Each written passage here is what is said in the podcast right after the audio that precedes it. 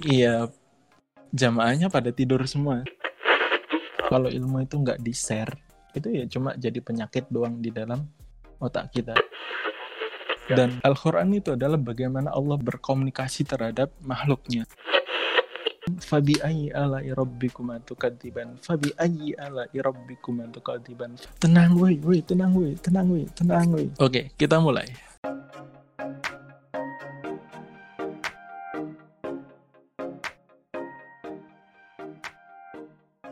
Ada yang di sini jurusannya ilmu komunikasi? Ada kak, saya, saya komunikasi. Bukan Anda. Oke, sorry sorry. Adakah yang komunikasi di sini teman-teman? Oke, teman-teman kalau belajar tentang komunikasi ya, ada beberapa konten menarik dalam kita berkomunikasi. Setidaknya ada tiga aspek dalam ilmu komunikasi itu, yang bila mana kita mempelajari hal ini, kita itu kayak sudah jadi master dalam komunikasi banget. Jadi ada tiga aspek. Yang pertama adalah aspek konten. Kalau yang mau nulis bisa ditulis, ini pelajaran ilmu komunikasi. Jadi kalau misal yang di bidang komunikasi bisa mengoreksi ya silakan, seperti itu. Tapi yang eh, beberapa saya pelajari kemarin, ada tiga hal dalam ilmu komunikasi, yaitu pertama konten, kedua adalah style, gaya bicara, kemudian yang ketiga adalah harus tahu audiensnya, seperti itu. Ada berapa tadi? Ada tiga. Eh, aku boleh jawab nggak sih? Nggak boleh ya? Oke. Okay. Ada tiga, oke. Okay. Oke, okay. Yang pertama adalah tentang konten, yang kedua adalah tentang stylenya, yang ketiga adalah tentang audiensnya. Nah, teman-teman sekalian, kita coba uh, sedikit breakdown satu persatu. Yang pertama adalah tentang konten, seperti itu. Dimana uh, dalam komunikasi itu dituntut banget yang namanya kita harus memberikan konten yang bagus, seperti itu. Jadi, sebagus apapun pembicaranya, entah itu artis, entah itu pun siapa, tapi kalau kontennya nggak jelas, itu komunikasi nggak akan nyambung, seperti itu. Jadi eh, entah itu yang ngomong itu presiden, entah itu yang ngomong itu artis, ataupun suaranya amat sangat bagus, kalau konten yang dibahas nggak jelas ya nggak bakal nyambung, seperti itu. Itu yang pertama. Kemudian yang kedua adalah tentang stylenya. Ternyata bukan hanya konten saja yang dituntut dalam komunikasi, seperti itu. Bukan hanya tentang apa yang kita ucapkan, tetapi bagaimana cara kita menyampaikan, bagaimana cara kita mengucapkan, seperti itu. Teman-teman mungkin yang cowok seperti itu pernah ikut Jumatan kan ya, pernah khut, apa, e, dengerin khutbah seperti itu. Itu khutbah kan kontennya bagus banget, seperti itu. Kontennya ada ayat-ayat Al-Quran, ada hadis-hadis Rasulullah yang disampaikan. Tetapi tidak sedikit yang kalau uh, style khotibnya itu bisa dibilang kurang menarik, ya jamaahnya pada tidur semua, seperti itu. Itu ketika style dalam penyampaiannya tidak tidak bagus, seperti itu. Tahu-tahu aqimis sholah, baru dia bangun dari tidurnya, kemudian sholat Jumat dimulai, seperti itu. Nah, kemudian tentang style ini, mungkin di sini ada yang sudah married atau sudah nikah, seperti itu. Sudah ada yang nikah atau masih jomblo semua? Oke, okay, belum, cepat sekali jawabannya. Oke, okay, ada yang doain, ada single. Oke, okay, stop, stop, jangan curhat, jangan curhat, oke? Okay? Dikit aja. Tentang stylenya ini, tentang stylenya ini yang kedua, misal contohnya adalah orang yang sudah menikah, seperti itu. Kemudian istrinya itu memasakkan suatu masakan yang di situ sebenarnya kurang, bisa dibilang kurang garam sedikit, seperti itu. Ada beberapa style dalam menyampaikan konten yang kurang garam ini suami kepada istri, misalnya gitu. Uh, style yang pertama bisa jadi bilangnya kayak gini. Ini garam di dapur ada nggak sih, seperti itu. Hambar banget nih masakannya, seperti itu. Apa uang kita udah nggak cukup lagi buat beli garam, seperti itu. Masa masak aja hambar banget, seperti itu. Itu style yang pertama.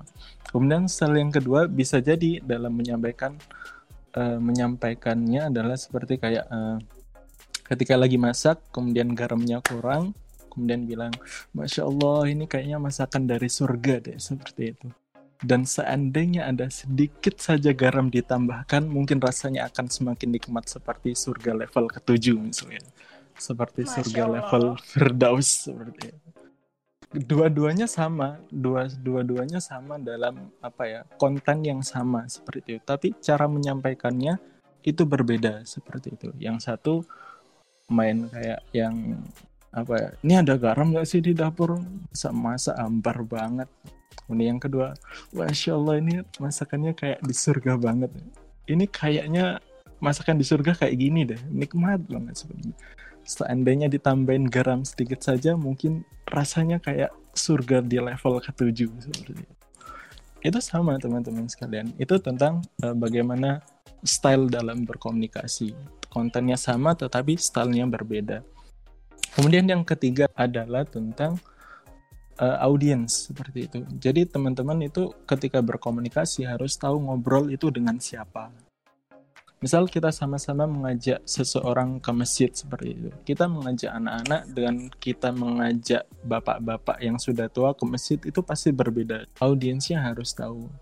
Bagaimana kalau di sini ada yang berprofesi sebagai guru, ada yang jadi guru? Ada, ada, ada. Nah, teman-teman kalau jadi seorang guru tentunya kita dalam mengajar murid itu nggak bisa disamain ke semuanya seperti itu. Setiap murid itu unik kalau kata Nadiem Makarim seperti itu. Maka treatmentnya itu berbeda-beda. Jadi seorang guru itu nggak bisa menyamaratakan semua muridnya. Bagaimana seorang bos ataupun C E O ataupun siapa itu, setiap dia memperlakukan karyawannya itu tentu harus berbeda-beda. Nggak bisa disamaratakan seperti itu. Maka harus tahu benar yang audiensnya itu siapa. Nah, ini adalah yang kami pelajari tentang komunikasi, tentang style komunikasi, eh, tentang gimana kita bisa menguasai komunikasi seperti itu. Jika tiga hal ini teman-teman kuasai, ya bisa dibilang teman-teman akan menjadi master dalam bidang komunikasi. Sebelumnya kita review dulu apa aja tadi tentang konten. Yang kedua adalah style dalam menyampaikan.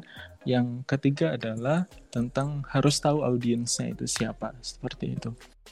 Dan teman-teman sekalian adalah Al-Quran itu adalah best communication ever. Jadi Al-Quran itu adalah memiliki tiga aspek ini. Sebab apa? Al-Quran itu, kalau boleh aku bilang adalah Al-Quran itu adalah sebaik-baik ilmu komunikasi. Sebab di dalam Al-Quran itu ada sebaik-baik konten, ada sebaik-baik style dalam menyampaikan, dan juga ada sebaik-baik audiens, ngena banget kepada siapa seperti itu.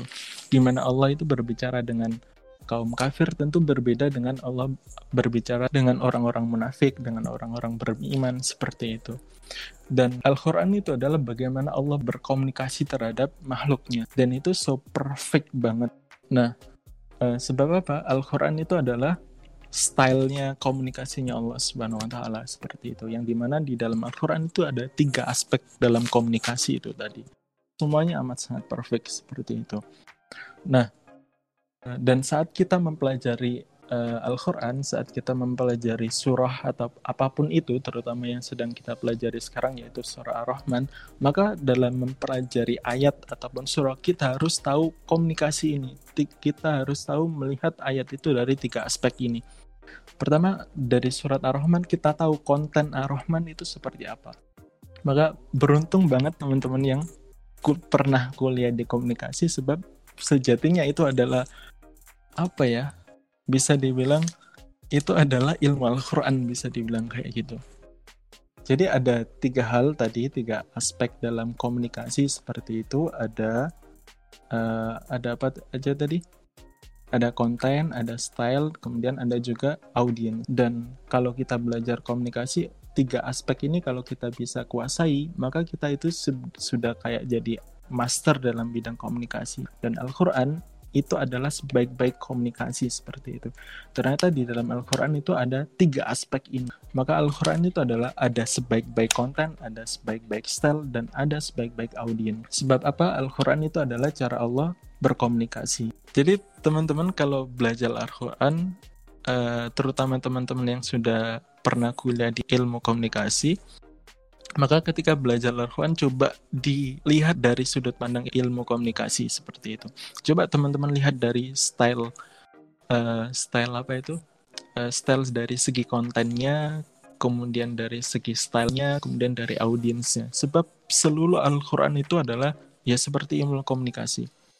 Jadi teman-teman sekali lagi kalau belajar ayat ataupun surah, teman-teman lihat dari segi ilmu komunikasinya. Pertama, konten dari surah ini itu tentang apa, kemudian style Allah dalam menyampaikan itu gimana, kemudian audiensnya itu yang diajak bicara itu tentang siapa, dengan siapa, seperti itu.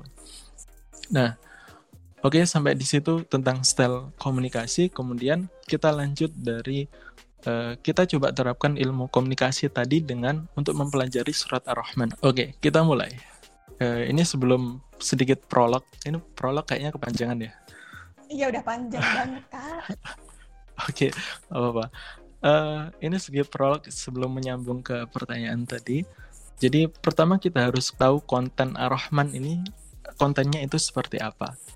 Kontennya adalah kita harus tahu, yaitu yang pertama, surat Ar-Rahman itu turun ketika akhir-akhir fase Makkiyah dan kemudian juga masuk ke awal-awal ke fase Madinah seperti itu. Jadi itu pertengahan. Kemudian ada beberapa pendapat juga yang menyebutkan ini adalah surat Makkiyah di fase akhir. Nah, kemudian kita juga tahu kita harus belajar historinya seperti dahulu. Dan inilah ke, ke apa ya, betapa pentingnya kita itu harus belajar yang namanya Sirah Nabawiyah. Sebab dengan itu kita tahu behind the scene-nya surat Ar-Rahman itu seperti apa. Nah, karena surat Ar-Rahman ini turunnya ada di fase akhir Makkiyah, dakwah Rasulullah di Mekah seperti itu, yang kita ketahui karakteristik orang-orang kafir yang berada di fase itu adalah benar-benar amat sangat keras kepala, amat sangat ngeyel, amat sangat menentang keras sekali dakwah Rasulullah seperti itu.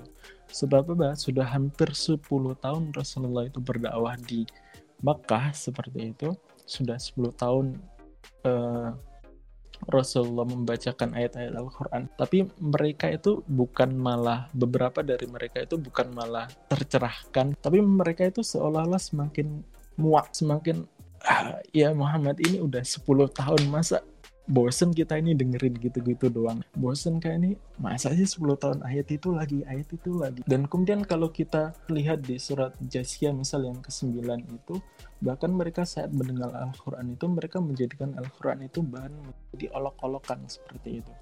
Jadi ketika Al-Quran itu dibacakan, wa idza alima min ayatina, dan ketika mereka mengetahui ayat-ayat kami, ittakhadhahu huzwa, mereka pun menjadikan Al-Quran itu bahan olok-olok. Dan gak cuma menjadi bahan olok-olok saja, mereka, sekali lagi mereka itu sudah muak banget ngedengerin Al-Quran seperti itu. Kemudian eh, bahkan mereka itu ketika Al-Quran itu dibacakan, eh, orang-orang kafir itu lantas mau, mereka itu saling berkata, gak, jangan jangan sampai dengerin Al-Quran sepertinya, jangan sampai dengerin Al-Quran. Ketika ada orang yang sedang sedang membaca Al-Quran seperti itu, orang-orang kafir mengatakan walgau fihi, dan buatlah hiruk pikuk, buatlah noise, buatlah sesuatu yang berisik. Dan sebenarnya ayat ini nampol kita banget sih. Jadi ketika ada teman kita ataupun orang di dekat kita baca Al-Quran tuh, kita malah asik ngobrol, kita malah berisik. Dan itu ada di surat Al-Fussilat ayat dua puluh enam, yaitu ketika uh, Al-Quran itu dibacakan, orang-orang kafir itu malah berisik, malah nggak ngedengerin, malah buat noise, malah buat hal-hal yang nggak jelas. Jadi sekali lagi teman-teman, di surat Al-Fussilat ini yang ayat ke dua puluh enam, yaitu nampol kita banget. Ketika ada bacaan Al-Quran, entah itu dari em pe tiga ataupun orang di dekat kita baca, kita malah asik ngobrol, kita malah membuat suatu, suatu yang berisik.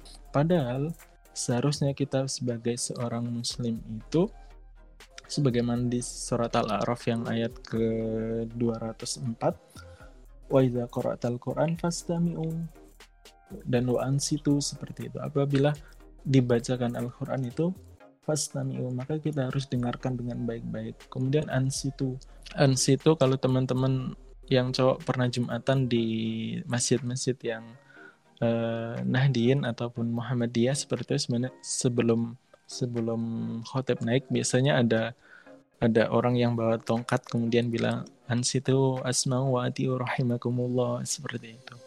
Maka ansitu itu punya dua makna, teman-teman sekalian. Ansitu di surat Al-A'raf itu ayat yang ke dua ratus empat itu punya dua makna. Yang pertama adalah stop talking, seperti itu. Berhentilah berbicara. Kemudian yang makna kedua adalah dengarkan. Seperti seperti hanya orang orang-orang yang mengikuti sholat Jumat seperti itu, mendengar khotib sebelum. Kita dilarang untuk berbicara, kemudian kita harus mendengarkan dengan baik seperti itu. Dan di surat Al-A'raf wa idza qara'tal Qur'an fastami'u wa ansitu. Maka ketika ada orang yang membacakan Al-Qur'an, kita harus benar-benar yang namanya yang tadi, kita enggak boleh berbicara dan baiknya adalah dengan mendengarkan dengan baik-baik seperti itu. Oke, kemudian kita coba koneksikan dengan surat Ar-Rahman. Sebelum kita koneksikan lagi, ada sebuah analogi. Misal ada di sini masih muda semua kan ya. Ada yang muda emosi juga kan, nggak cuma muda umurnya seperti itu.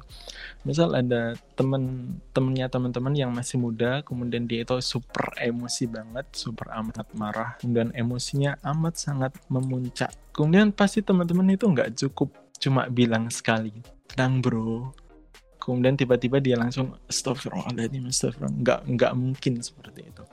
Pasti teman-teman ketika ngadapin temen yang marah super emosi banget, pasti dia itu uh, untuk nenangin dia itu nggak cukup buat ngucapin tenang bro sekali aja atau tenang sis sekali aja. Tapi tenang bro, tenang, tenang, tenang woi, woi, tenang woi, tenang woi, tenang woi, seperti itu. Nah, uh, maka kalimat itu diulang-ulang-ulang dan mungkin teman-teman sudah mengulang sepuluh kali dan kita ini sudah ngucapin sepuluh kali dan karena tadi karena yang orang emosi tadi bisa jadi dia itu cuma ngedenger ucapan kita yang sepuluh kali itu, cuma ngedenger sekali aja. Dan mungkin yang teman-teman bilang itu berkali-kali hanya terdengar sekali saja. Sebab temannya teman-teman tadi yang lagi super emosi banget. Dan pada saat itu juga mereka itu sedang, eh, temannya teman-teman itu juga istilahnya sedang dalam keadaan yang keras kepala banget. Nah, kepada orang yang keras kepala, kita itu nggak cukup buat nasihatin, ngebilangin dia cuma sekali. Kita harus ngebilangin dia itu berkali-kali. Nah, teman-teman, kalau kita lihat lagi story-nya yang di Mekah tadi, di fase akhir, maka orang-orang Mekah itu juga dalam keadaan yang keras kepala, seperti itu, amat sangat keras kepala. Nah, maka dalam keadaan orang-orang Mekah yang amat sangat keras kepala tadi, maka ayatnya ayatnya itu diulang-ulang-ulang. Dan kalau kita jumpai di surat Ar-Rahman, fabi ayyi ala'i rabbikuma tukadziban, fabi ayyi ala'i rabbikuma tukadziban, fabi ayyi ala'i rabbikuma tukadziban. Berapa kali diulang oleh Allah Subhanahu wa taala? tiga puluh satu kali. tiga puluh satu kali itu diulang-ulang-ulang-ulang terus oleh Allah Subhanahu wa taala. Sebab keadaan kaum Mekah pada saat itu, dia itu dalam keadaannya amat sangat keras kepala, nggak cukup buat dinasihatin sekali, nggak cukup buat dibilangin sekali, seperti itu. Dan ini adalah stylenya Allah, ini adalah ilmu komunikasinya Allah. Gimana kita tadi sudah ada tiga aspek, maka fabi ayyi ala'i rabbikum tukadiban, fabi ayyi ala'i rabbikum tukadiban, itu adalah stylenya Allah dalam berkomunikasi kepada orang-orang kafir yang amat sangat keras kepala tadi. Sebab apa? Uh, sebab itu adalah style Allah untuk menghadapi orang-orang kafir yang amat sangat keras kepala tadi. Dan ilmu komunikasi tadi cocok banget dengan style di dalam Al-Quran, seperti itu. Nah, kemudian ini kita coba sembari menjawab tadi, ada pertanyaan dari siapa tadi yang nanya gimana hubungan koneksi uh, surat Ar-Rahman dengan surah sebelumnya dengan surah sesudahnya, yaitu surat Al-Qamar seperti itu, kemudian dengan surah sesudahnya, surat Al-Waqi'ah, seperti itu.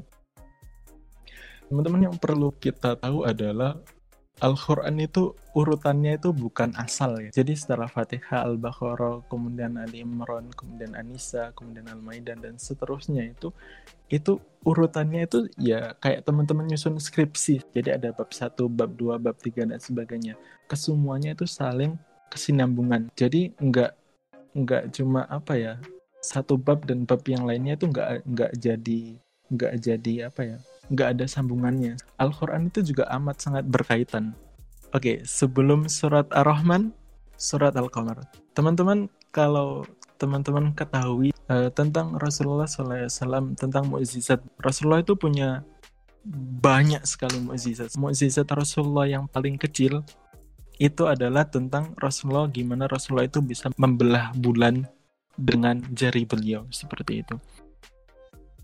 Jadi mukjizat paling kecil Rasulullah itu adalah Rasulullah itu membelah bulan dengan jari jemari beliau. Bahkan bukan, kalau yang pernah nonton Naruto The Last The Last itu kan Naruto bisa ngebelah bulan, itu beda lagi.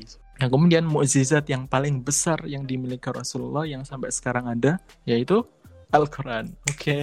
Jadi mukjizat yang paling kecil yang dimiliki Rasulullah itu adalah Rasulullah bisa membelah bulan. Dan mukjizat yang paling besar yang dimiliki Rasulullah itu adalah Al-Quranul Karim. Teman-teman, kalau kita baca surat Al-Qamar, coba baca ayat bagian awalnya, itu ada iqtarobatis saati wasyaqal qamar, seperti itu adalah tentang gimana bulan itu terbelah dan sudah dekat tanda-tanda kiamat, tanda-tanda hari akhir. Dan kemudian kalau teman-teman baca di awal di surat Ar-Rahman, itu ayatnya, ayat yang paling awal berbunyi Ar-Rahman alamal Quran. Yang Al-Qamar mukjizat terkecil, yang Ar-Rahman mukjizat terbesarnya Rasulullah. Amat sangat berkaitan. Itu koneksi antara surah Ar-Rahman dengan Al-Qamar.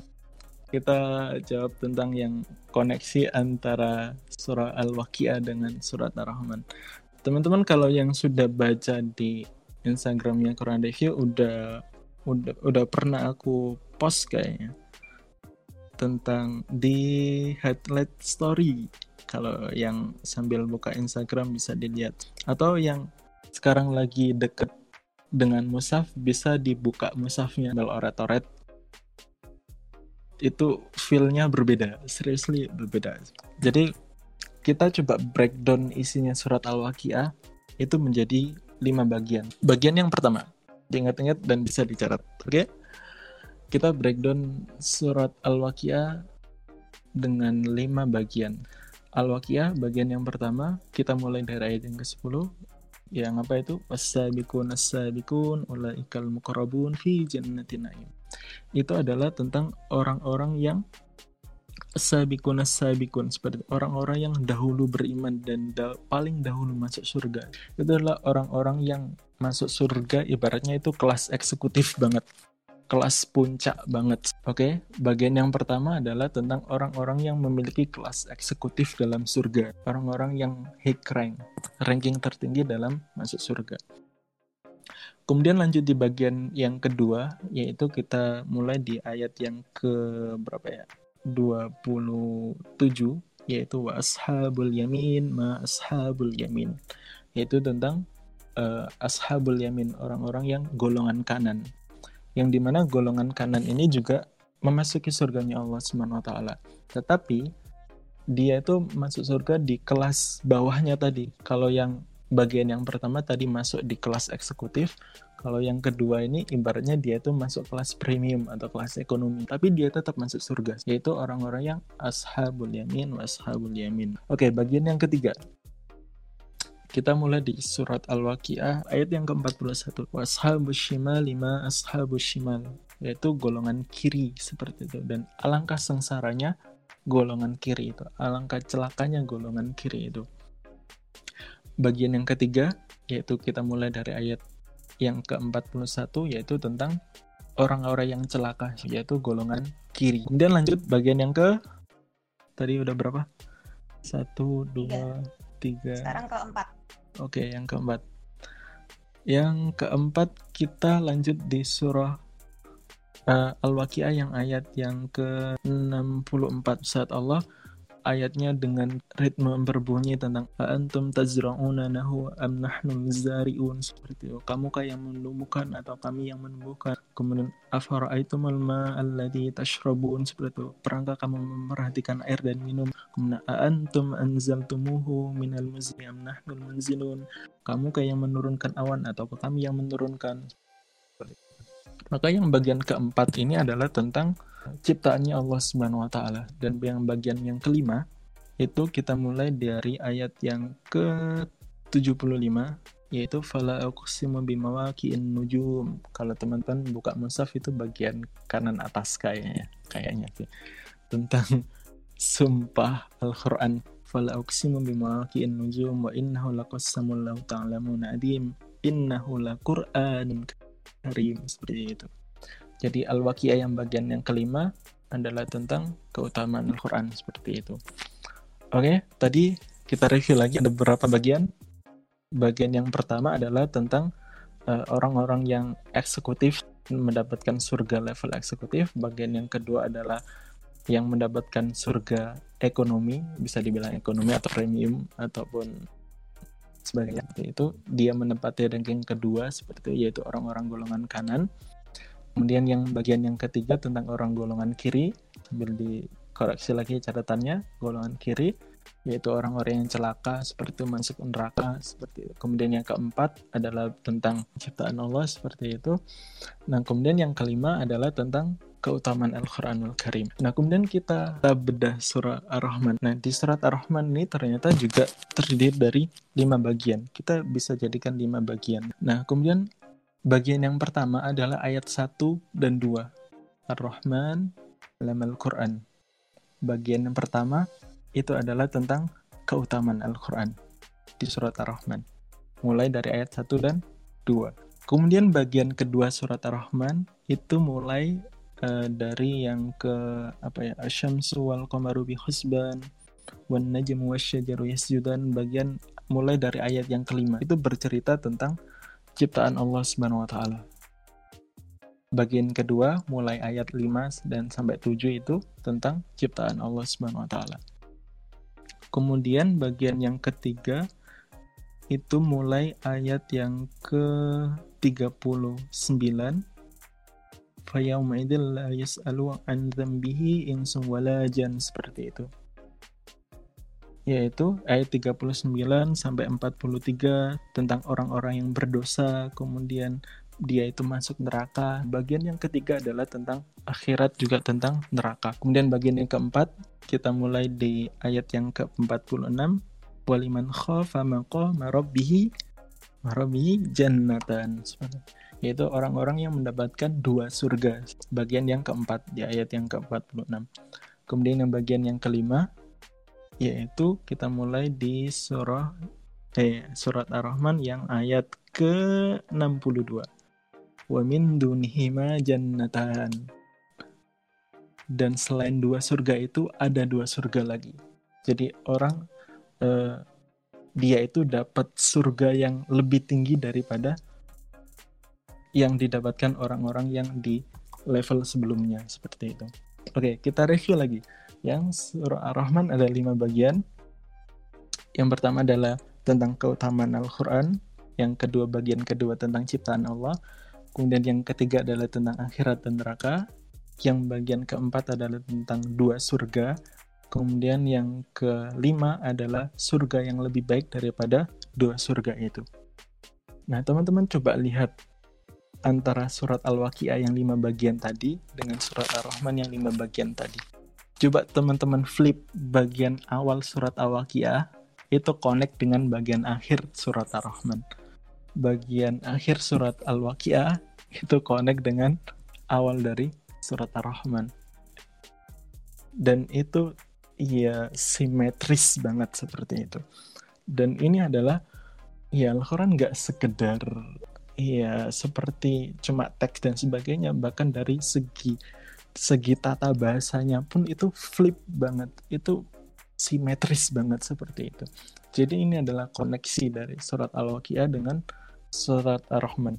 Bisa dibilang kalau surat Al-Waqi'ah itu kayak kopel banget dengan surat Ar-Rahman. Nah itu teman-teman, kita lanjut lagi uh, besok malam insyaallah kalau ada waktu, kalau ada kesempatan, ya. Ataupun dengan pembicara lainnya, oh, bukan pembicara sih, penjawab seperti itu. Penjawab. Nah teman-teman bisa nanti di repost di di story, mention Quran Devi juga nggak apa-apa seperti itu.